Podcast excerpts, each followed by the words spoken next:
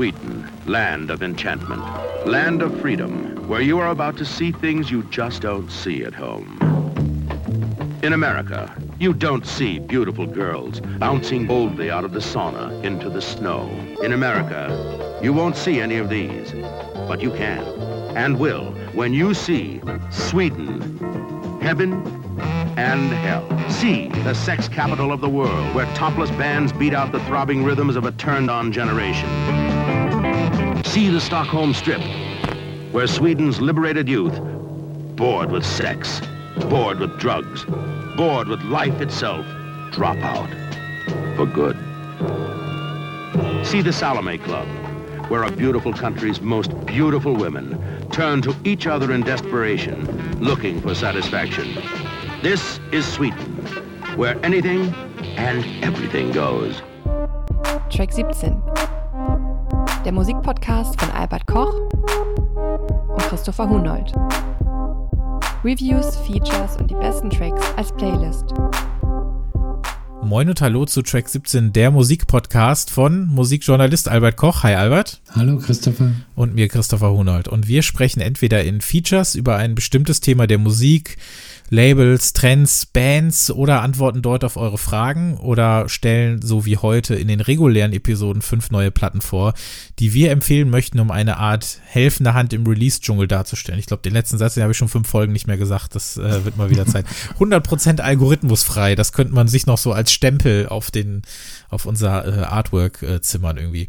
Ähm, Heute soll es gehen unter anderem um die Zusammenarbeit zwischen Produzent Floating Points und Jazzlegende Pharaoh Sanders, das dritte Album des äh, Techno-Routiniers Placid Angles, die neue Platte von Lost Girls, dem in Anführungszeichen Nebenprojekt der norwegischen Experimental-Pop-Künstlerin Jenny Wahl, das Reissue des Chansons City Pops aus den 80ern von Pierre Barou, da freue ich mich sehr drüber, dass wir darüber sprechen. Und es gibt noch eine kleine Werkschau des italienischen Komponisten Piero Umliani und wir werden nicht umhin kommen, heute auch über äh, Saunas und die Muppets zu sprechen. Warum, wieso, das äh, kommt dann gegen Ende der Sendung. Ähm, so bevor es losgeht, frage ich ja immer, was, äh, was wir zuletzt gehört haben. Aber bevor ich das noch mache, sage ich noch einmal, dass unser nächstes Feature wieder eine Open Mic Folge sein wird. Das heißt, ihr könnt uns Fragen stellen oder kleinere, ja, so Themen und Denkanstöße mitgeben, über die wir dann sprechen können. Das Ganze an info at track17podcast.de oder an at track17podcast auf Instagram und Twitter. Da könnt ihr uns dann kleine Themenschnipsel zuschmeißen oder eben eine Frage stellen, ähm, wie das Ganze aussehen kann, wenn wir so ja, mal aus der Hand über kleinere Themen sprechen. Das könnt ihr euch dann im vorletzten Feature anhören. In dem letzten, was übrigens eine wunder, wunderbare Folge gewesen ist, da haben wir mit unserem Gast Jochen Overbeck über die Karriere und den Einfluss von Daft Punk gesprochen, die sich ja vor kurzem aufgelöst haben. Das sind Feature Nummer 12. Das möchte ich hier mal noch so äh, nebenbei empfehlen. So, und jetzt darf ich dann eben die Frage stellen, die ich so gerne frage. Und zwar, Albert, was hast du zuletzt gehört? Ich habe zuletzt gehört ein Album, auf das ich sehr lange habe warten müssen, über zweieinhalb Jahre. Und zwar ist es ein Album unseres japanischen Freundes Harumi ah. Hosono. Ah. Das heißt Omni Sightseeing von 1989 ist das. Ähm, das ist 2018 äh, bei dieser großen Hosono Wiederveröffentlichungsaktion von Light in the Attic äh, veröffentlicht worden. Ich habe es damals nicht bekommen, das war überall ausverkauft. Alle anderen hat man bekommen und ist dann im November letzten Jahres vom Originallabel Sony Japan nochmal wieder veröffentlicht worden und äh, das hat dann bis April äh, gedauert, bis die Importe nach Deutschland gekommen sind. Und das Album passt so vom Erscheinungsjahr 1989 gerade noch so in die, in die Zeit des japanischen City-Pop-Hypes der 70er und 80er. Und es ist der übliche, bekannte Crazy Steel Mix von, von Harumi Hosono. Die erste Seite wirkt wie eine Compilation von verschiedenen Künstlern und auf der zweiten Seite, das finde ich, sehr, sehr interessant, die hat äh, drei Tracks und zwei davon klingen wie House Music äh, 2021, nicht wie House Music 1989, aber mit äh, crazy ähm, Orientalismen und Zeug angerechnet. Also der Typ ist ein Genie. Auch wenn wir ja heute eigentlich gar keine japanische Platte im Programm haben, müssen wir ja nachher über Japan einmal reden.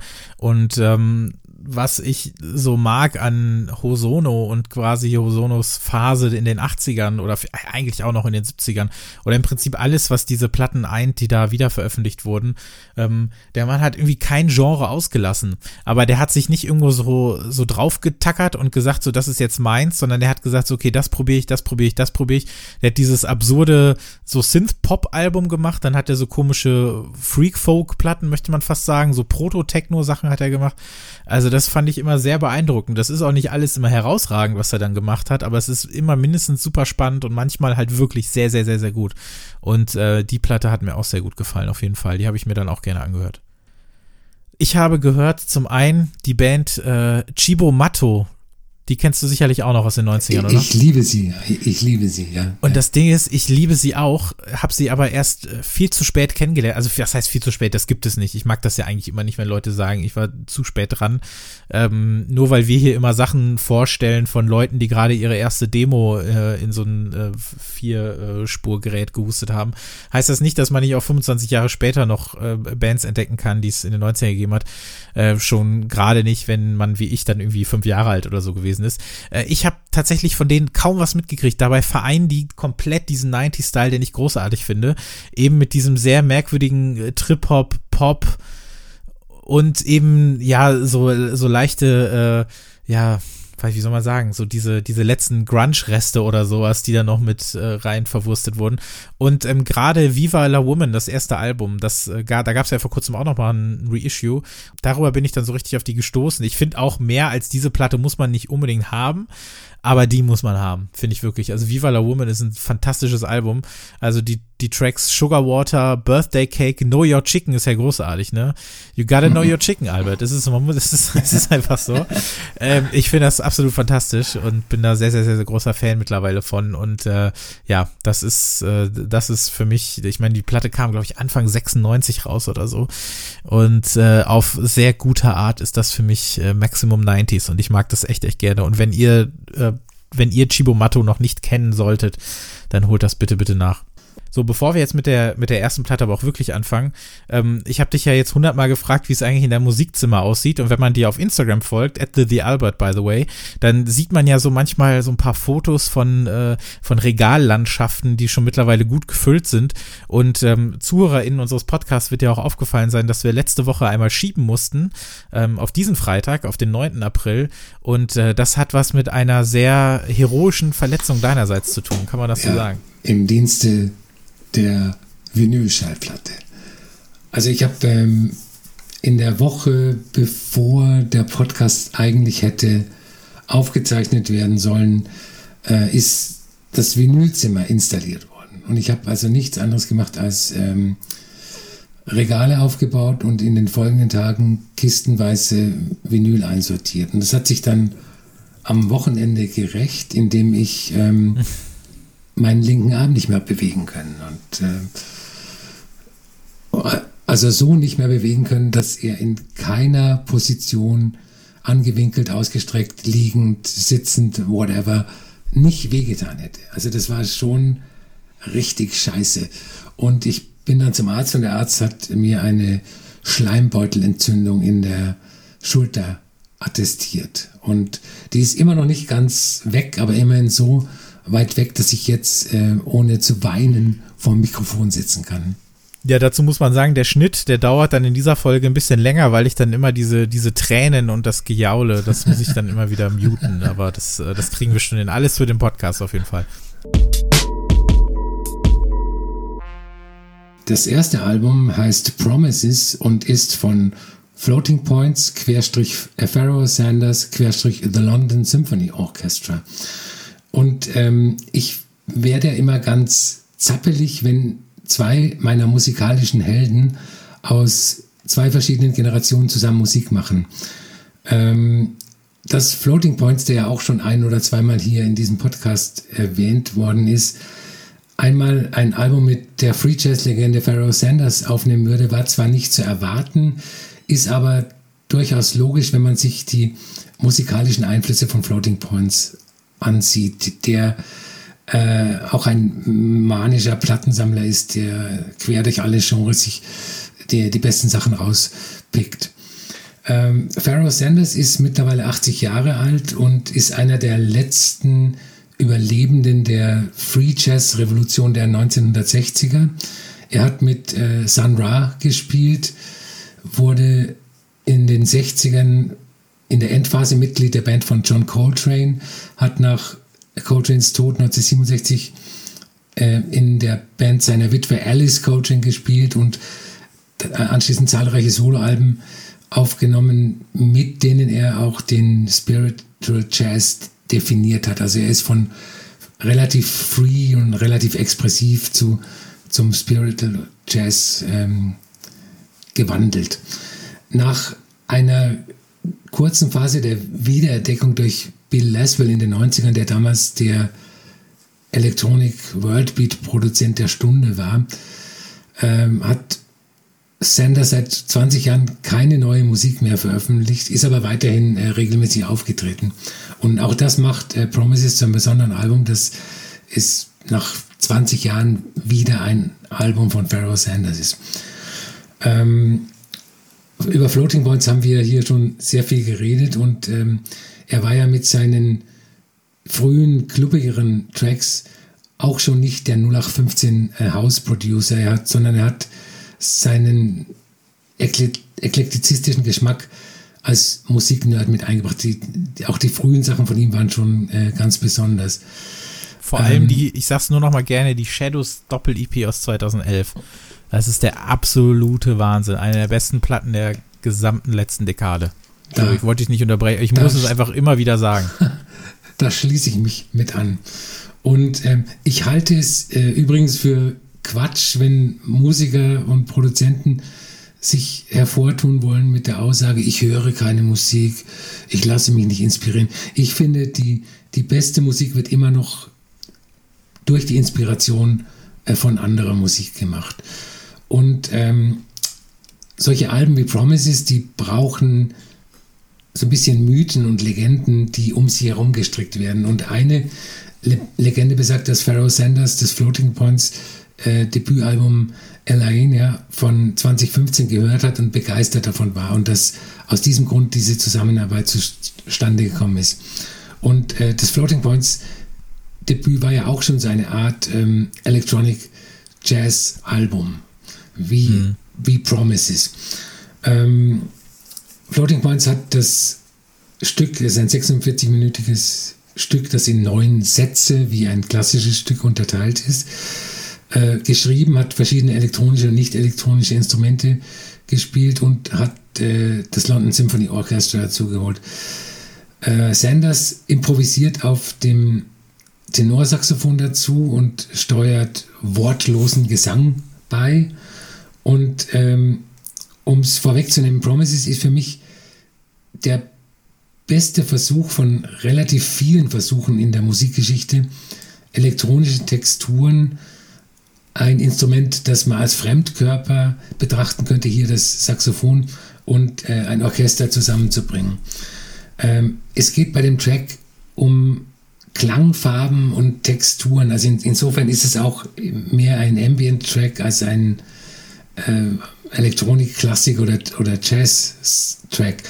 Es geht nicht so sehr um Melodien und es geht überhaupt nicht um Beats. Ähm, Sanders spielt hier sehr lyrisch diese, die 60er Jahre Ausbrüche am Saxophon mit Überblasungen und schrillem Gequieke.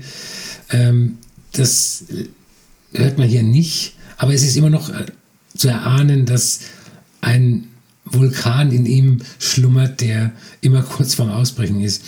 Und ähm, im dritten Satz, äh, den ich auch für die äh, Playlist ausgewählt habe, setzt dann das Orchester ein. Und wenn man sich ähm, diesen Strom aus Musik, diesen Stream of Music hingibt, dann äh, wird es irgendwann mal sehr schwer zu unterscheiden, welcher der drei Komponenten Elektronik, Saxophon, Orchester welches, welchen Teil zum Gesamtsound beigetragen hat. In anderen Worten, ich finde es toll. Und du? Ich habe, ähm, also ich sag mal so, Kontext ist King immer. Und ich habe hier von dieser Platte natürlich eher was vom Floating Points erwartet, weil ich mich mit Pharaoh Sanders, das ist ein Name, den ich zwar kenne, aber den ich mit nichts verbinde in dem Sinne. Ist einfach so. Ich bin da einfach nicht wirklich bewandert.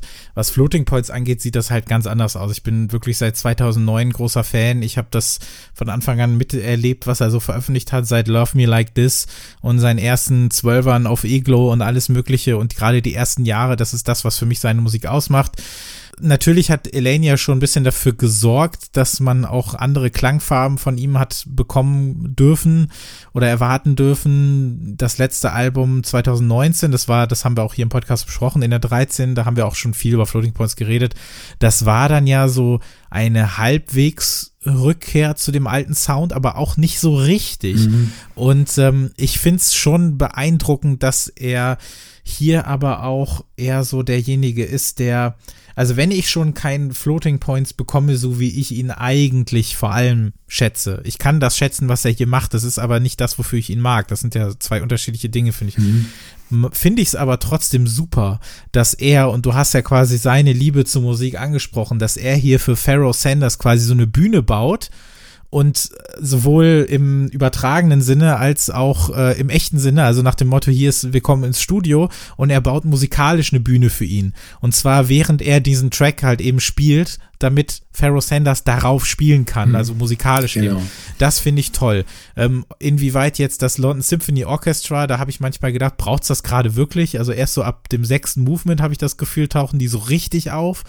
Ähm, aber ach, ist auch egal. Ich finde nur, ich finde das wirklich cool, wie er dann quasi dieses Album mit, aber auch für Pharaoh Sanders gemacht hat, wenn das irgendwie Sinn ergibt.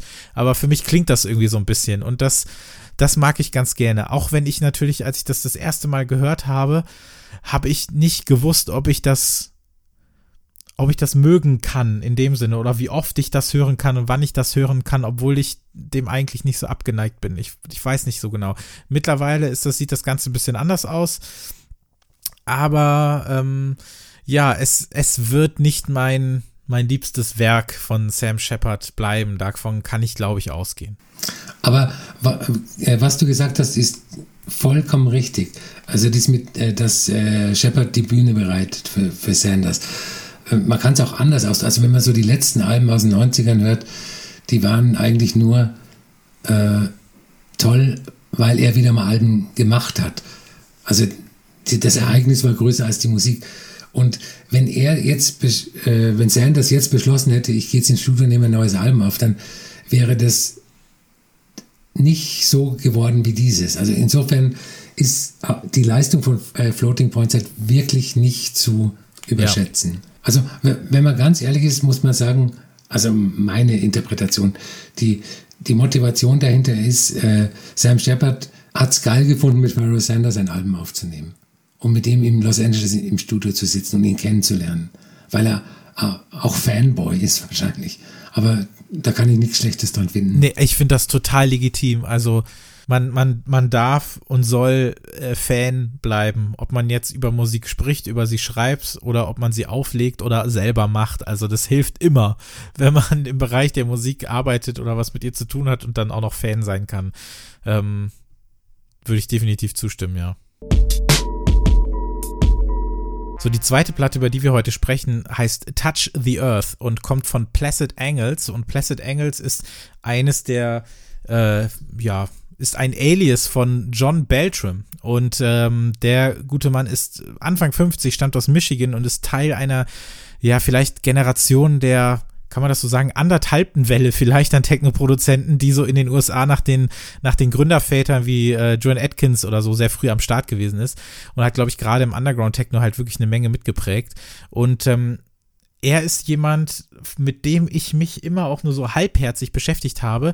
Aber bei ihm ist mir immer aufgefallen, dass er einen sehr, sehr soulvollen und so sehr emotionalen, so IDM slash Techno fabriziert hat oder so. Also sehr atmosphärisch dichte Techno- und Hausmusik zum Beispiel, wie meiner Meinung nach auf seinem perfekten Einstiegswerk als, als John Beltram, nämlich 1996 veröffentlicht 10 Days of Blue, ist so ein Album, was glaube ich jeder mal gehört haben sollte, der sich auch nur ansatzweise mit der Musik auseinandersetzen möchte, über die wir hier heute so sprechen.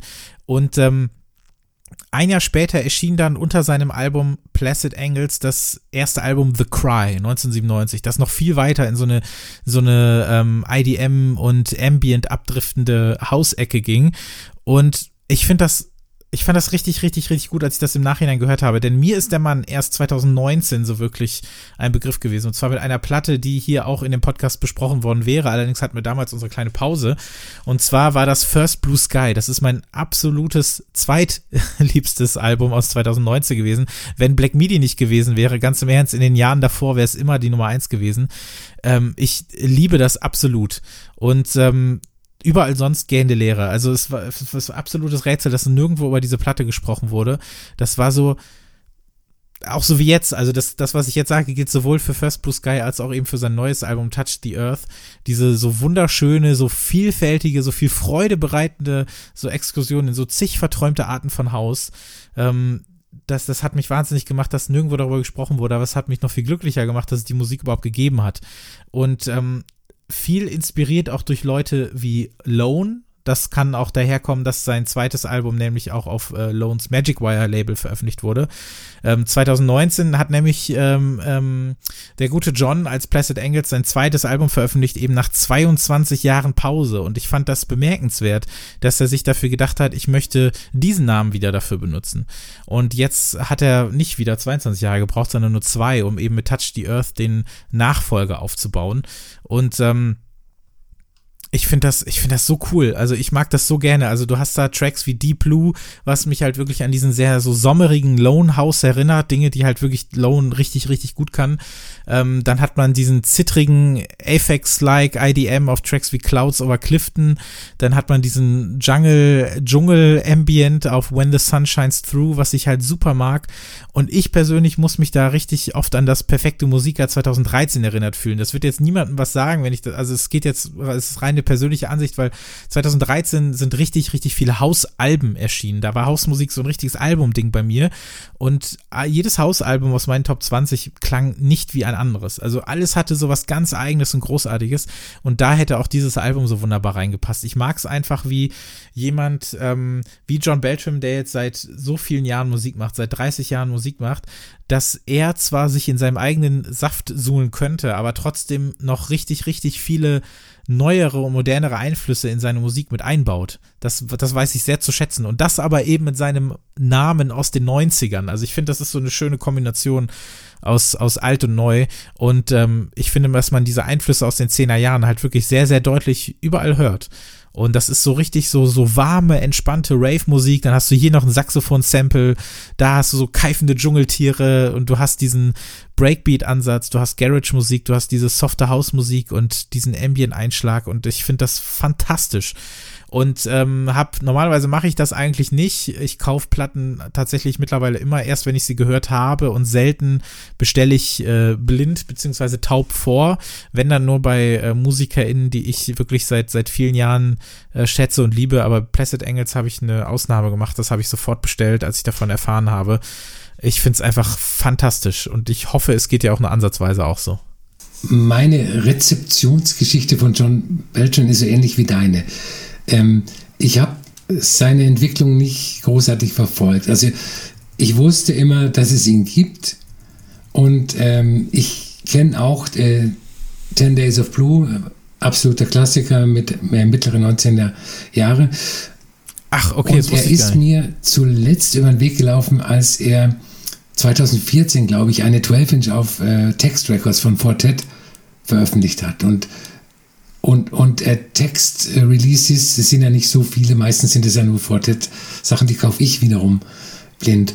Und ähm, ich, ich weiß gar nicht so recht, wie ich die Musik ähm, auf Touch the Earth bezeichnen soll. Sie ist, also mhm. sie versetzt mich auf jeden Fall ähm, in a good way in die 90er Jahre zurück. Oder in eine Art von Stimmung der 90er Jahre, wie ich sie mir rückblickend unter der ganzen 90er Jahre beeinflussten elektronischen Musik der letzten zehn Jahre zurechtgezimmert habe. Also auf jeden Fall sind die, die Synthi-Melodien so 90er wie nur was. Aber wie gesagt, in a good way, nicht in a scooter way. Ähm, und ja, ich, ich weiß vielleicht doch, wie, wie ich die Musik nennen sollte. Es ist für mich so eine Art New Age Techno. Und also für mich ist ein New Age kein äh, Schimpfwort sondern das ist ja was Positives.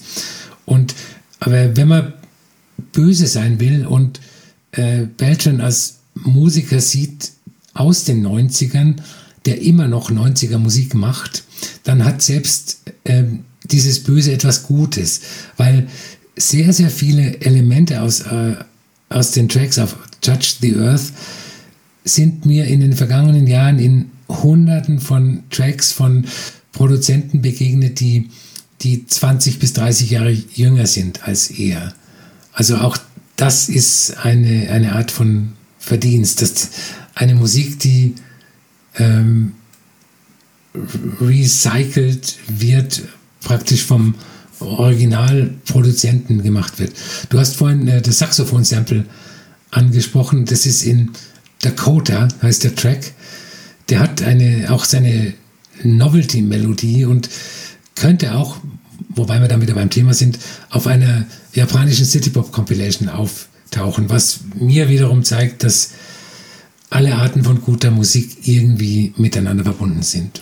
Finde ich super interessant, dass du jetzt auch viel davon sprichst, dass er Musik der 90er macht und ich vorher gesagt habe, dass ich so viel aus den 10er Jahren daraus höre. Also vielleicht liegt die Wahrheit mal wieder irgendwo in der Mitte, wenn man natürlich auch bedenkt, dass viele der jüngeren ProduzentInnen aus den 10er Jahren dann natürlich auch sicherlich viel aus den 90ern gehört haben, vielleicht auch Beltran selber. Ähm, gleichzeitig finde ich aber auch, dass er eben die Dinge so, also John Beltran jetzt die Dinge so übernimmt, will ich fast nicht sagen, sondern so adaptiert in seine Musik, wie sie aber in den Zehnern gemacht worden sind. Also ich finde eben schon, dass das dann so eine sehr schöne Mischung eben ergibt aus dem, wie er in den 90ern schon diese diese leicht ambient, äh, softhausigen Sachen produziert hat und dem, wie das Ganze vielleicht in den Zehnern, aber auch in dieser Post, Post, Post, Post, Post, Post, Rave-Zeitalter irgendwie versucht wurde durch eben Leute wie Lone. Und das macht's, finde ich, großartig. Aber das ist ja das Schöne dran, dass ähm, wir den Sound der 90er in den 90ern anders erlebt haben, als wir ihn jetzt erleben. Und zwar gerade durch äh, junge Produzenten, die uns irgendwie 90er-haft vorkommen. Also insofern kann man gar nicht sagen, das ist ähm, 1A 90er Musik oder äh, die die Replika von 90er Musik. Es ist, es sind sehr viele 90er Elemente, ja, aber von mir aus mit 10er, 20er Jahre äh, ja. Anspruch. Hast du ähm, die zweite Platte mal gehört von 2019? Nee, nee. Kann ich dir wirklich nur aller, allerwärmstens äh, an, ans Herz legen. Also die ist nochmal noch mal besser als die, die jetzige neue, die ich zwar auch sehr schätze, aber die finde ich großartig. Die kannst du, wenn du die irgendwo erwischt, kannst du blind bestellen. Ähm, kann ich jedem nur empfehlen, finde ich großartig. Und wenn ihr da erstmal reinhören möchtet, alle, dann könnt ihr das natürlich auch auf den entsprechenden äh, Streaming-Kanälen auch machen. Aber von mir aus ein, ein ganz, ganz großer Tipp, äh, Placid Angles Touch the Earth. Äh, Touch the Earth, das äh, neueste Album jetzt von Placid Angles erscheint ähm, dann auf dem Label Figure, das ist das Label von äh, Len Faki. Und wir machen jetzt mit etwas meiner Meinung nach ganz anderem weiter, wenngleich ich verstehen könnte, wenn irgendjemand nochmal den Begriff New Age äh, in, in dieser Plattenbeschreibung verwenden möchte. Und zwar geht es jetzt um Lost Girls. Das ist ein, eine Band, ein Duo von Jenny Wall und Havor Wolden. Ich hoffe, ich habe sie beide richtig ausgesprochen. Äh, Norwegerinnen und Norweger sind das. Und ähm, Jenny Wall macht unter ihrem Namen sehr, sehr experimentelle, aber wunderbar geschriebene ja, weirdo Popmusik, wenn man so möchte. Also ich finde, selbst wenn man mit äh, Jenny Walls Musik nicht allzu viel anfangen kann, sollte man sich zumindest mal ihre Texte durchlesen. Sie ist auch Buchautorin. Ich muss allerdings gestehen, ich habe noch keines ihrer Bücher gelesen. Aber trotzdem finde ich, kann sie am Bleistift eine Menge, wenn man das so sagen kann.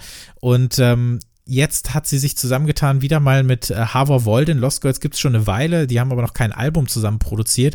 Und das Album, was jetzt erscheint, heißt Meneske Collectivate. Ich hoffe, man spricht es so aus. Der Name soll ungefähr die Gemeinschaft der Menschheit heißen, wenn man das so ungefähr übersetzen möchte.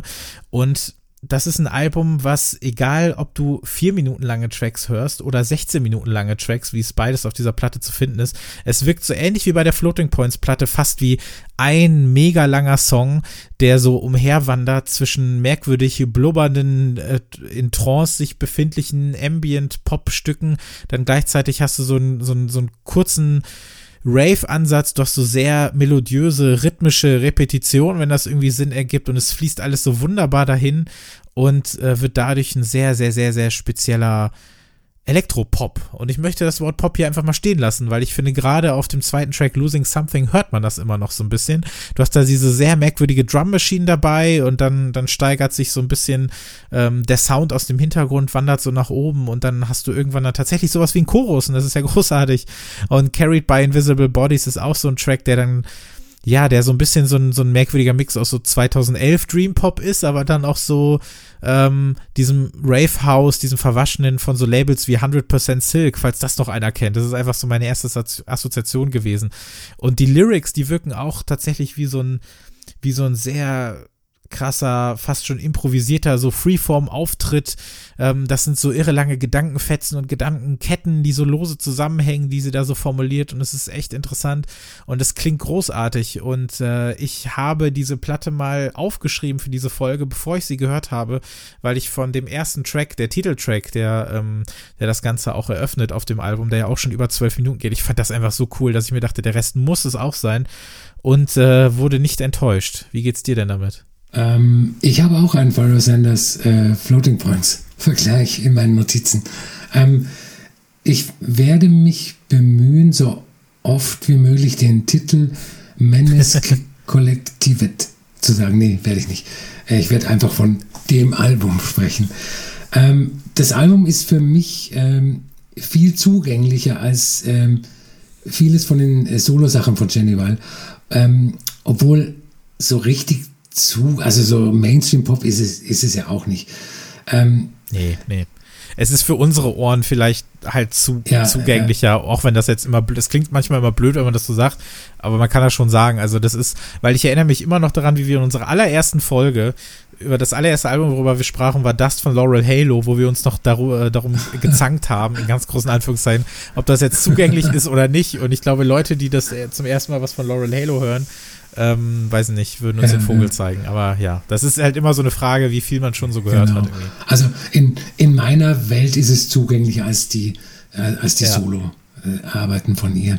Ähm, und was schon mal ganz crazy, wunderbar erstaunlich ist, wie der Titeltrack, also der, der erste Track, ähm, im Verlauf von zwölf Minuten seine Gestalt verwandelt. Erst ist es ein Spoken Word Track, was, was man von ihr ja auch ähm, erkennt, und dann wird es immer mehr zu einem avantgardistischen Dance-Pop-Stück.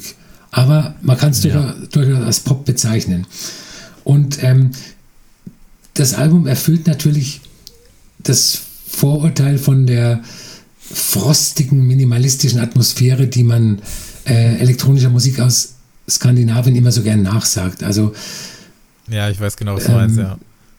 Wo, wo ich dann äh, bei, bei Floating Points und Pharaoh Sanders wäre, weil auch hier versucht wird, ein Gesamtsound irgendwie herzustellen, auf dem Instrumente, Stimmen und Beats gleichberechtigt nebeneinander stehen. Also es, es soll auch mehr äh, Impression als Expression sein.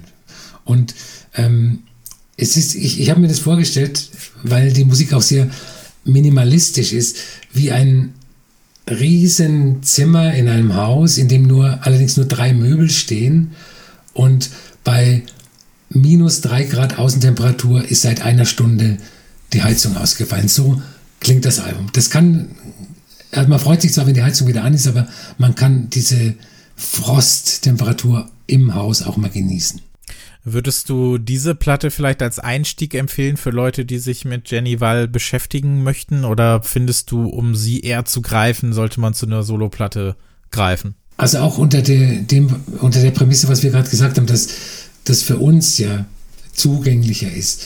Ähm, ich würde, glaube ich, damit anfangen und mich dann zurückarbeiten in ihren Solo-Katalog Ich würde auf jeden Fall empfehlen, ähm, definitiv Innocence is Kinky zu hören. Das ist ihr Album aus 2013. Das fand ich, das war mein Start. Das fand ich echt super. Und äh, Apocalypse Girl aus 2015 fand ich auch super. Aber insgesamt sie ist manchmal vielleicht eher auf dem Papier spannender als tatsächlich im Ohr, aber nichtsdestotrotz lohnt es sich immer, ihr eine Chance zu geben. Und äh, gerade, ich sag's nochmal für dich, Meneskick Collectivet, wenn man es so ausspricht, bitte korrigiert uns da, ist aber auch ein toller Titel, muss man sagen, also es geht schon, es geht schon gut von der Zunge, ähm, ist sicherlich etwas, das man sich in diesem Jahr durchaus mal auf den, auf den akustischen Zahn legen kann.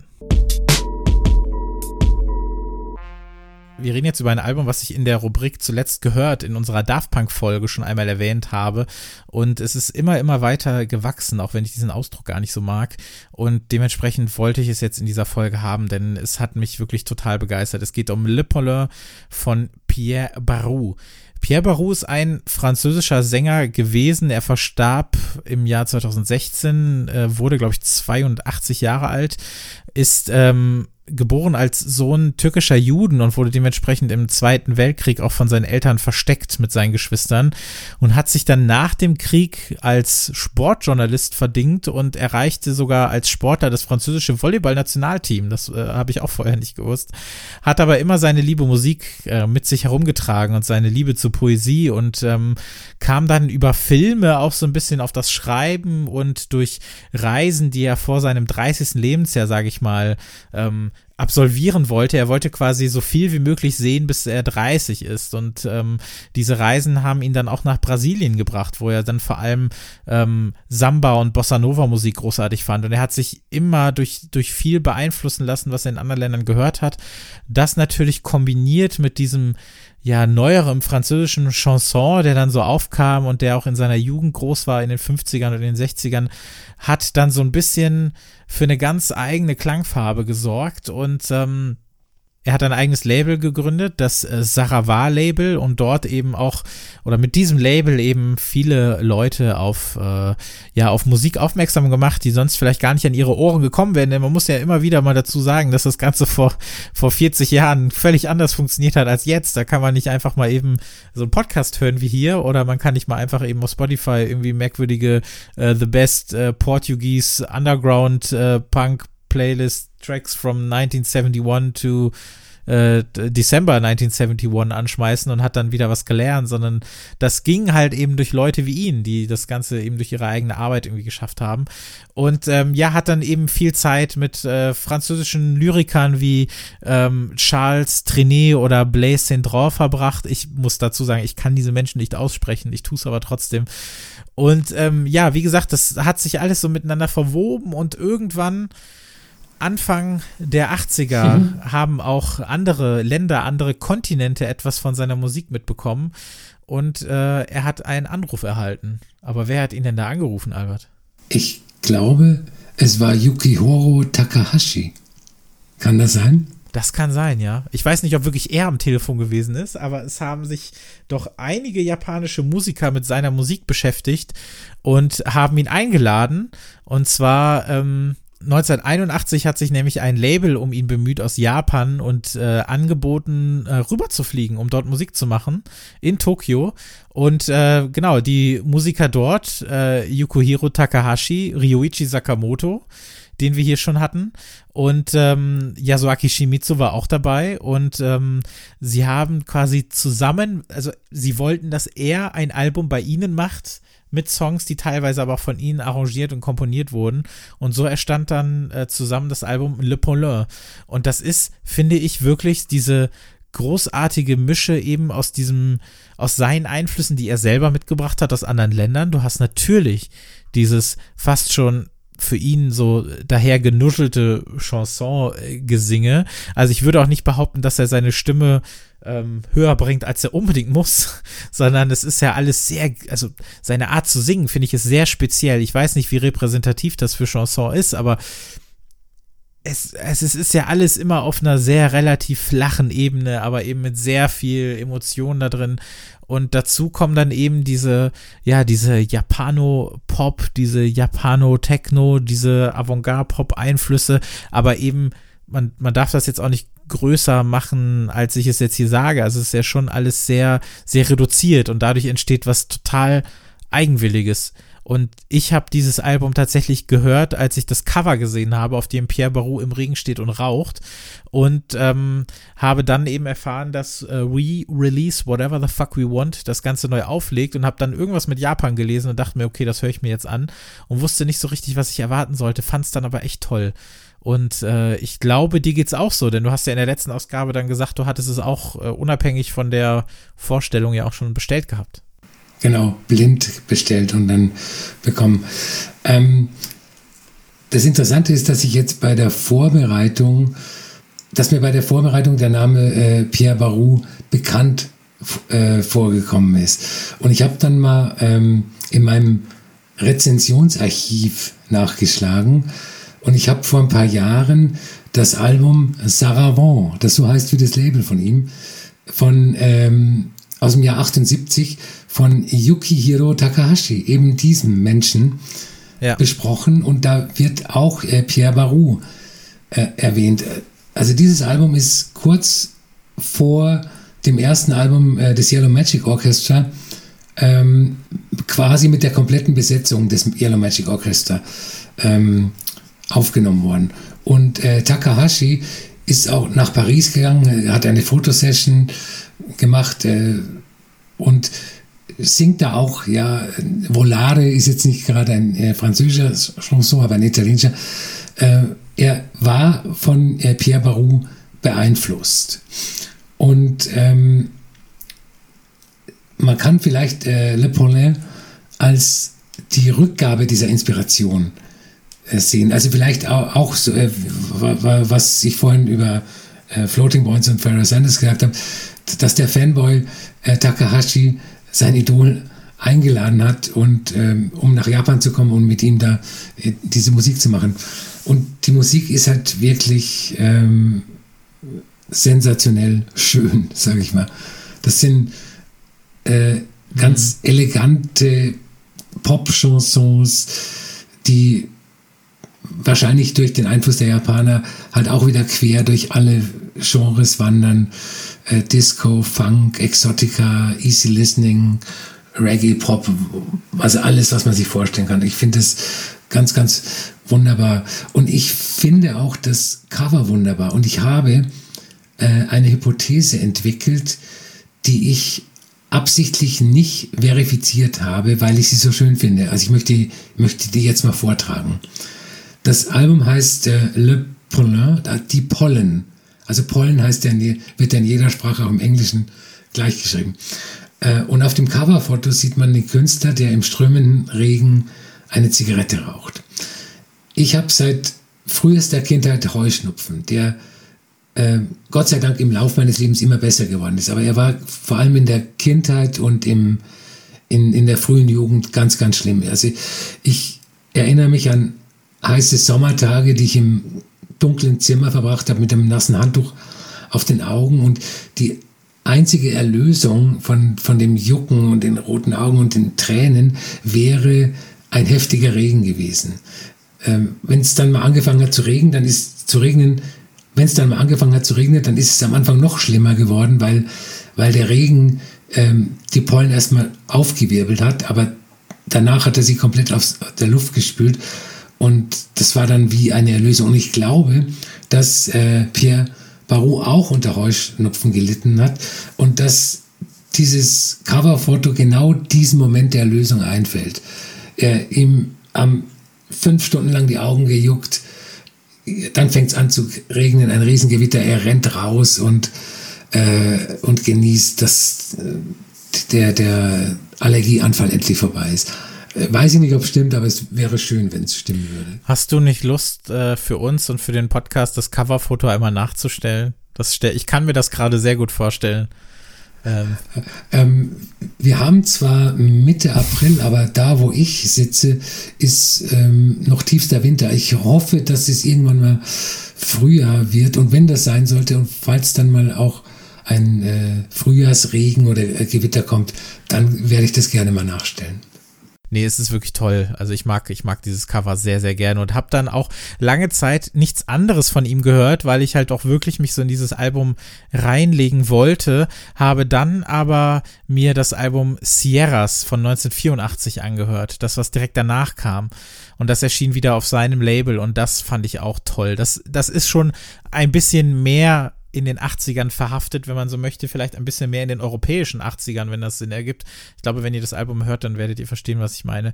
Ist aber auch wirklich, wirklich toll. Also das, ähm, und mehr Platten kenne ich noch nicht, weil ich mir, nicht, dass mir das reicht, aber ich wollte jetzt erstmal wirklich Zeit mit Le Paulin verbringen und jetzt eben mit Sierras und werde dann so ein bisschen mich äh, weiter erst einmal nach hinten arbeiten und dann mal schauen. Er hat ja mit 2011 sogar noch ein Album veröffentlicht, ein letztes. Ich, ich weiß aber nicht, ob das Cover äh, Coverversionen gewesen sind. Das weiß ich nicht mehr. Ich glaube, ich habe sowas ähnliches mal gelesen, aber 2011 erschien sogar noch mal ein Album von ihm. Und das würde ich noch gerne einbringen, weil du hast ja auch, also wir haben allgemein ja auch über dieses gegenseitige, ja, diese gegenseitige Einflussnahme oder dieses gegenseitige Beeinflussen gesprochen und ich finde auch auf der Platte, und das ist, ähm, das passt halt so schön. Ich glaube, dass hier viele, viele Musiker in einen Dialog getreten sind und auch Sprachbarrieren überwunden haben. Und es gibt ja auf dem Titeltrack, gibt es ja diese Unterhaltung am Anfang, ähm, dass äh, Pierre Barou etwas übersetzen lassen möchte, eben für äh, Yukiko Hiro. Und durch äh, den David Sylvan und der, ähm, der das Ganze dann eben übersetzen soll. Ich kann es einmal vorlesen. Pierre, David, can you translate that for Yukihiro? Uh, David, yes, I think so. David, today I am who I am, we are who we are, and everything as, and everything is as it is, the pollen which we feed on. Und dann fragt Pierre Yukihiro, can you say that in Japanese? Und ähm, David übersetzt das für ihn. Und so entsteht halt quasi über Französisch, Englisch, Japanisch so eine gemeinsame musikalische Sprache. Und das passt, passt einfach wunderbar. Und das auf dem Titeltrack äh, Le Polar. Und es ist wirklich einfach eine, eine tolle Entdeckung gewesen. Und auch hier wieder Kudos an das Label We Release Whatever the Fuck We Want, weil ohne sie hätte ich das wahrscheinlich jetzt nicht mitbekommen. Das letzte Album für heute ist von dem italienischen Komponisten Piero Umiliani. Es ist eine Compilation, die äh, gerade erst erschienen ist, heißt L'Uomo Elettro Elettronico, Cosmic Electronic Environments from an Italian Synth Music Maestro 1972 to 1983. Ja, die erste Platte in Track 17, für die wir eine eckige Klammer im Titel brauchen. Und äh, ich muss ein bisschen weiter ausholen bei diesem Thema. Und ich muss eigentlich bei Adam und Eva beginnen. Ähm, es gibt seit über 20 Jahren eine Welle, und es ist wirklich eine Welle, die auch nicht abebbt, von ähm, Wiederveröffentlichungen von italienischen Soundtracks aus den 70er und 80er Jahren, von Horrorfilmen, Gallo-Filmen, Agentenfilmen, Softpornos, Italo-Western und so weiter. Und ähm, das hat so 98, 99 begonnen. Da sind so die ersten Labels in Italien gegründet worden. Dagord ist vielleicht das bekannteste. Und die haben äh, damit begonnen, diese Musik auszugraben. Ähm, ich weiß nicht, ob es musikwissenschaftlich verbürgt ist, aber meiner Meinung nach kam dieser Soundtrack-Hype ähm, im Zuge des sehr kurzen Easy Listening Hypes Mitte der 90er auf, als, als es plötzlich cool geworden war, die Musik von Nancy Sinatra, Bert Kempfert, Bert Bacharach, Herb Alpert und so weiter und, und auch natürlich von Ennio Morricone wiederzuhören. Ich glaube, äh, Tarantino hat da, glaube ich, tatsächlich auch ähm, einen Einfluss irgendwie gehabt, weil genau. er diese ganze Musik auch für seine Soundtracks ausgebuddelt hat. Genau, also ab Kill Bill, glaube ich, oder, oder sogar schon früher. Und ähm, wie gesagt, das Easy Listening Revival war von relativ kurzer Dauer. Das ähm, Italo Soundtrack Revival hält immer noch an. Es ist quasi die Fortsetzung des Easy Listening Revivals mit anderen Mitteln. Und ähm, ich glaube auch, dass die Langlebigkeit dieser Soundtrack-Arie andere Labels dazu ermutigt hat, obskure Musik aus anderen Teilen der Welt wieder zu veröffentlichen. Was ja die Re-Release-Welt der vergangenen Jahre sehr schön bunt und vielfältig hat werden lassen. Also wir sind ja auch immer bemüht, solche Re-Releases hier vorzustellen. Und äh, es vergeht nach wie vor keine Woche, in der nicht irgendein obskurer italienischer Filmsoundtrack wiederveröffentlicht wird. Und teilweise graben diese Labels Soundtracks aus, die in den 70ern gar nicht auf Platte veröffentlicht wurden. Das ist also nur, äh, die ist nur als Filmmusik gedacht worden und nicht dann zur Zweitverwertung äh, auf Platte. Und ähm, das Besondere an, an diesen Soundtracks ist, dass sie natürlich auch manchmal ähm, kitschige Orchestermusik, wie man sie vielleicht für äh, typisch für diese Filme erachten würde, enthält, aber daneben halt auch die weirdeste, frei formale und avantgardistische Musik und auch äh, experimentelle elektronische Musik enthalten, die vom Publikum bei, im, im Kontext des Films gar nicht als so weird empfunden wird. Ähm, diese Weirdness sich aber erst so richtig entfaltet, wenn man diese Musik losgelöst von den Bildern hört und wenn man den Film vielleicht auch gar nicht kennt. Äh, meine drei Lieblings-Soundtrack- und Library-Music-Komponisten sind Ennio Morricone, Egisto Macchi und Piero Umiliani. Heute wollte ich über Piero Umiliani reden. Ich habe äh, dieses Album äh, L'Uomo Elettronico genommen, weil es in dieser Woche wieder veröffentlicht wurde, als ich mich für das Thema für den Podcast entschieden habe. Es hätte auch der Soundtrack Sweden, Heaven and Hell sein können. Der ist dann eine Woche später wieder veröffentlicht worden. Äh, Piero Umiliani wurde 1926 in Florenz geboren und hat in den frühen 50ern äh, neben seinem Studium als Jazzmusiker begonnen, hat bald erste Songs, Jazzy Songs für äh, Soundtracks geschrieben und ist ab den 60ern eigentlich hauptberuflicher Soundtrack-Komponist geworden. Und seine Film-Soundtracks haben eine wahnsinnig breite äh, Stilistik abgedeckt, die aber auch immer wieder so seine Vergangenheit als, als europäischer Jazzmusiker haben durchscheinen lassen. Ähm, es gibt einen Song von Piero Umiliani, den kennt sprichwörtlich jedes Kind, während sein Komponist wahrscheinlich die allerwenigsten Leute kennen. Der Song heißt Mana Mana oder ich sollte ich sagen Mana Mana. Badibidibi. Äh, Entschuldigung, Reflex. Aus dem bereits angesprochenen Soundtrack Sweden, Heaven and Hell. Das ist eine Erotik-Doku äh, und heißt auf Deutsch Schweden, Hölle oder Paradies. Äh, Mana Mana ist ein weltweiter Hit geworden, nicht in der Version von ähm, Piero Umiliani, sondern äh, in einer anderen Version, weil er nämlich 1969 in der Sesamstraße gespielt wurde und 1976 in der ersten Folge der Muppet Show gesungen wurde. Ich weiß gar nicht, wer, welche der Muppets ihn, ihn gesungen hat. Ähm, diese Compilation, eine Doppel-LP, ist äh, mit dem ausdrücklichen Segen der Familie des 2001 gestorbenen Umiliani ähm, auf dem römischen Label Four Flies Records veröffentlicht worden. Und das hat, ist erst 2015 gegründet worden und ist spezialisiert auf äh, derartige Stranger Soundtracks. Ähm, die Auswahl aus äh, diesen elektronischen Soundtrack-Beitragen umfasst gut zehn Jahre ähm, und zeigt auch in, in diesem Subgenre elektronische Musik, äh, wie grenzenlos die, die Herangehensweise von Umiliani war. Also manches hört sich an wie so frühe experimentelle Fingerübungen auf dem Synthesizer. Anderes hat ganz eindeutig so funky, jazzy ähm, Bezüge.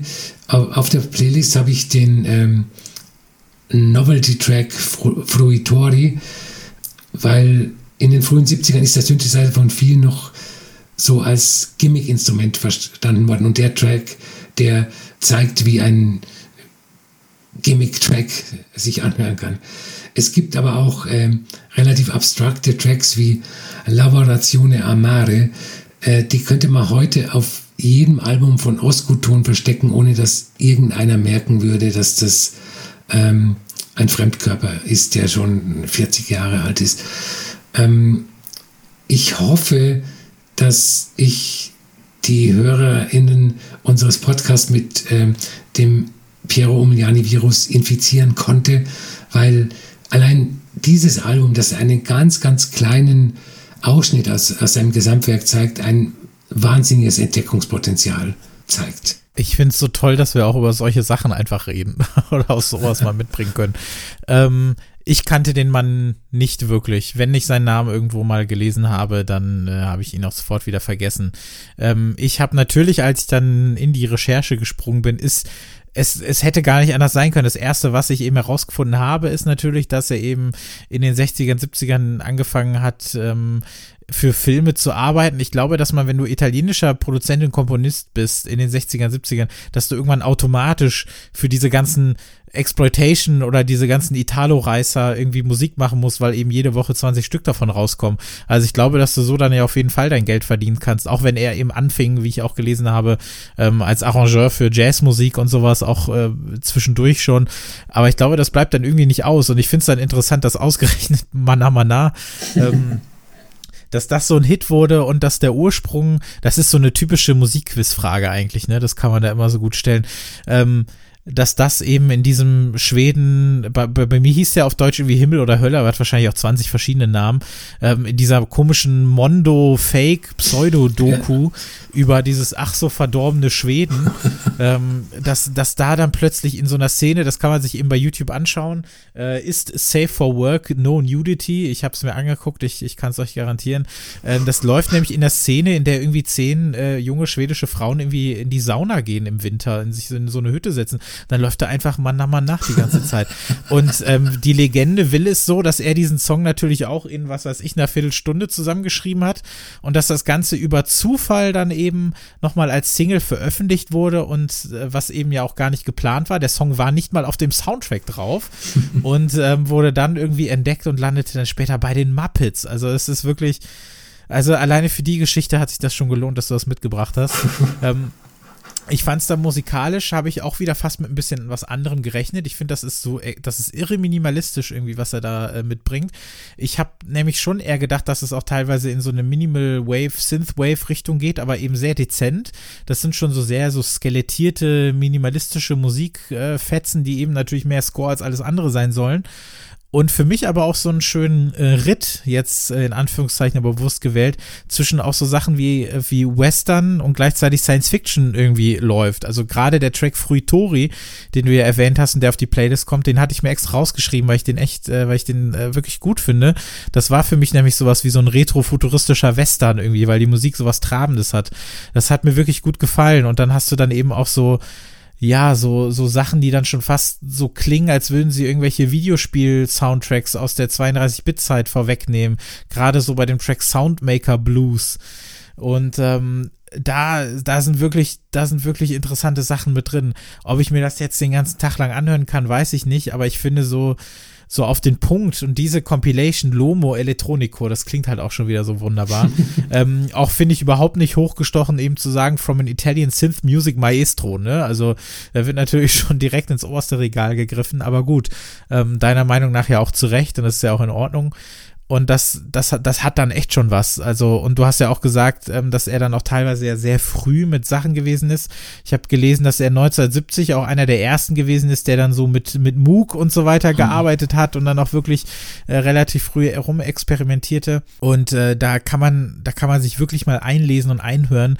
Und einlesen kann man sich vor allem, das kann ich gerne in den Shownotes verlinken, wobei ich Angst habe, dass ihr euch dann äh, eine Virenschleuder ein, äh, also dass euer Rechner zu einer Virenschleuder wird. Das ist eine, seine alte Webseite ist noch online, äh, umiliano.eu und ähm, ja, die ist auch so Ende der 90er stehen geblieben, so wie die alte Space Jam Webseite, die, die noch online ist. Ähm, da gibt's nämlich auch einen längeren Artikel zu der ganzen Manamanabe-Geschichte oder so, aber wirklich äh, klicken auf eigene Gefahr, aber mit, äh, nee, das, das ist schon interessant und das kann man sich da alles durchlesen und das ist wirklich so eine, so eine schöne äh, 90s-Webseite, äh, auf der ich dann auch noch viele Informationen mir, mir geholt habe.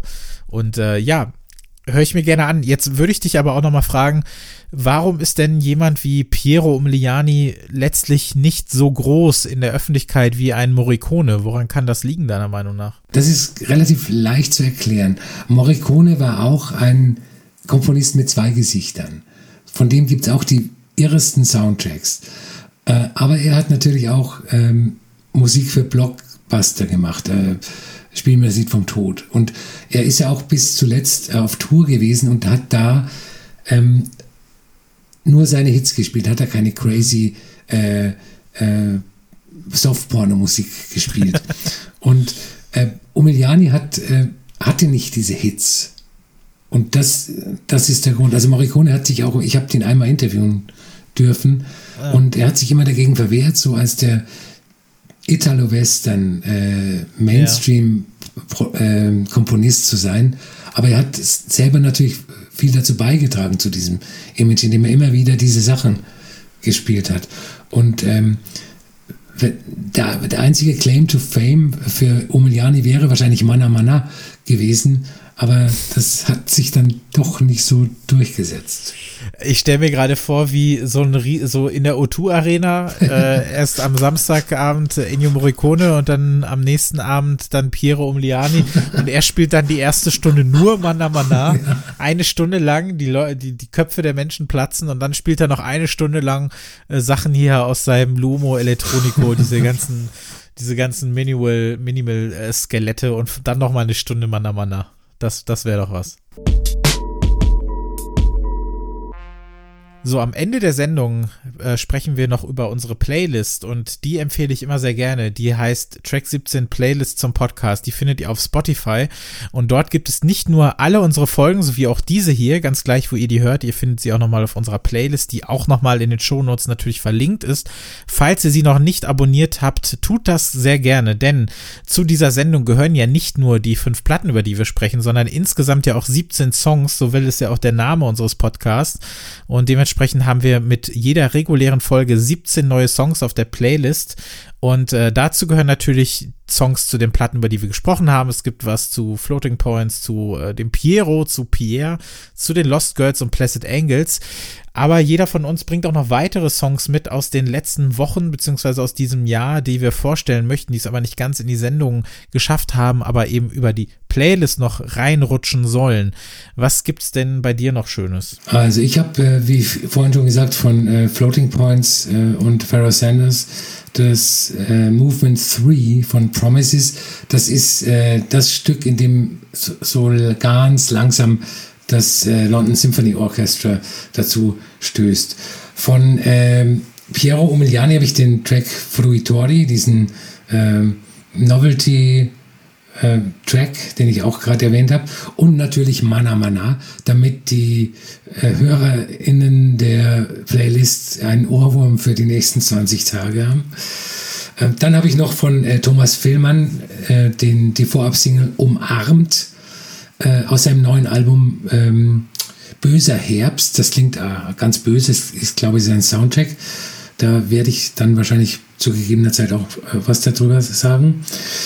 Äh, dann den ersten Track La Perla des neuen Albums der peruanisch-griechischen, in Berlin lebenden Produzentin Sophia Cortesis. Dann gibt es eine neue EP von John Roberts, von der hat auch mal auf Dial veröffentlicht, wenn mich nicht alles täuscht, ähm, von dem eigentlich alles gut ist. Der Track heißt Zero. Äh, von dem ganz am Anfang angesprochenen äh, Album von Haruomo, Haruomo äh, Hosono, äh, den Track Caravan, das ist eine sehr ähm, freie und obskure Coverversion eines äh, Duke Ellington-Stückes aus den 30er Jahren. Und äh, zum Schluss noch den äh, Track A Blessing from the Future von Irakli. Ähm, das ist die neueste Veröffentlichung auf dem hier auch immer mal wieder erwähnten Dial-Label. Bei mir gibt es die Vorab-Single John 50 von Black Midi, denn äh, vergangene Woche, wir, wir nehmen das jetzt, nee, das ist zwei Wochen, glaube ich, her. Wann war die Ankündigung? Ist auch egal. Auf jeden Fall wurden am selben Tag die neuen Alben von Andy Stott und Black Midi angekündigt. Und ähm, John 50 war der erste Song, den die Jungs auch schon mehrere Male live gespielt haben, 2020, solange es noch ging. Und Ende Mai erscheint die zweite Black Midi und ich bin, ich bin so irre gehypt und das wird natürlich dann in der übernächsten regulären Ausgabe hier besprochen werden. Dann gibt es Hyperplasticity von Super Abundance und das ist ein neues Projekt von Maximilian Dunbar von Future Times, der zusammen mit Jackson Ryland so einen sehr, sehr, sehr, sehr, sehr, sehr weirden steppigen äh, Techno-House-Hybriden gemacht hat, der so ganz merkwürdig nach vorne prescht. Das ist ein ganz, ganz komischer Rhythmus und die Platte ist sehr strange geworden, aber Hyperplasticity ist ein Megatrack und der muss unbedingt auf die Playlist. Dann gibt es das Neues von Sorry, da haben wir ja über das Debütalbum letztes Jahr gesprochen. Die haben jetzt eine neue EP draußen und zwar tatsächlich am Aufnahmetag, glaube ich, erschienen. Fünf neue Tracks bei gerade mal zwölf Minuten und es gibt den Track äh, Cigarette Packet. Dann ein Album, was auch für diesen Podcast in Frage kam. Das ist das Debütalbum von For Your Information Chris und da habe ich den Track Black Dragon Loop genommen. Dann gibt es noch etwas von dieser ganzen neuen UK-Jazz-Szene. Da sind die Leute ja auch oft geteilter Meinung, was das angeht, aber ich glaube, wir mögen das ganz gerne. Es gibt die Band Ill Considered mhm. und da den Track Gun Control, das, ja, ich glaube, so ein, so ein Rework-Album, was sie jetzt irgendwie rausgebracht haben und äh, Drama von Erika de Cassier, hier auch schon mal auf der Playlist gewesen. Ich freue mich sehr über ihre zweite Platte, wenn sie denn auch mal irgendwann angekündigt wird. Es hat jetzt eben den zweiten Track gegeben, aber noch nichts zu einem Album wurde gesagt. Aber ich hoffe, das wird dann demnächst auch mal kommen. Und in der nächsten Feature-Ausgabe, wie schon erwähnt, wollen wir dann wieder so eine etwas offenere Runde machen. Unter info@track17podcast.de könnt ihr uns Fragen und Themenvorschläge dafür schicken oder auch vielleicht Wünsche für richtige Sendungsthemen oder für Platten, die demnächst rauskommen. Ihr dürft uns auch sehr gerne was empfehlen, wenn ihr möchtet. Ich habe auch zwischendurch tatsächlich schon mal äh, Mails oder Nachrichten bekommen, so nach dem Motto, ja, hört doch hier mal rein. Und zwar nicht von Labels, sondern von ZuhörerInnen. Das ist sehr nett, das nehmen wir auf jeden Fall gerne. Und äh, das könnt ihr eben unter info at track17podcast oder an at track17podcast auf Instagram und Twitter machen. Albert, dich gibt es bei at TheTheAlbert auf Instagram und Twitter. Das hat sich nicht geändert. Und äh, da könnt ihr euch auch seine wunderschönen äh, Plattenregale anschauen. Mich gibt's unter at äh, Christopher Giff auf Instagram und Twitter. Und den Podcast gibt es auf Spotify als Playlist, Track 17 Playlist zum Podcast und natürlich äh, auf Instagram, Twitter, einfach überall. Und ähm, ich möchte nochmal sagen, vielen, vielen, vielen, vielen Dank fürs äh, viele und fleißige Zuhören, auch für die netten Kommentare nach der Daft Punk-Folge. Das war auf jeden Fall eine der interessanteren und äh, spaßigeren Folgen, die wir gemacht haben. Und es ist tatsächlich so, dass ich mir auch vorgenommen habe, für das Podcast-Jahr 2021 mehr Gäste und Gästinnen einzuladen. Und ähm, ich kann schon mal sagen, das wird auch passieren und ähm, vielleicht ja auch schon in einer der nächsten Folgen. Gucken wir mal. Oder hören wir mal. Ja, je nachdem. Dir auch nochmal vielen Dank, Albert. Das hat wieder sehr, sehr großen Spaß gemacht. Danke. Und wir hören uns dann beim nächsten Mal wieder. Bis dann. Tschüss.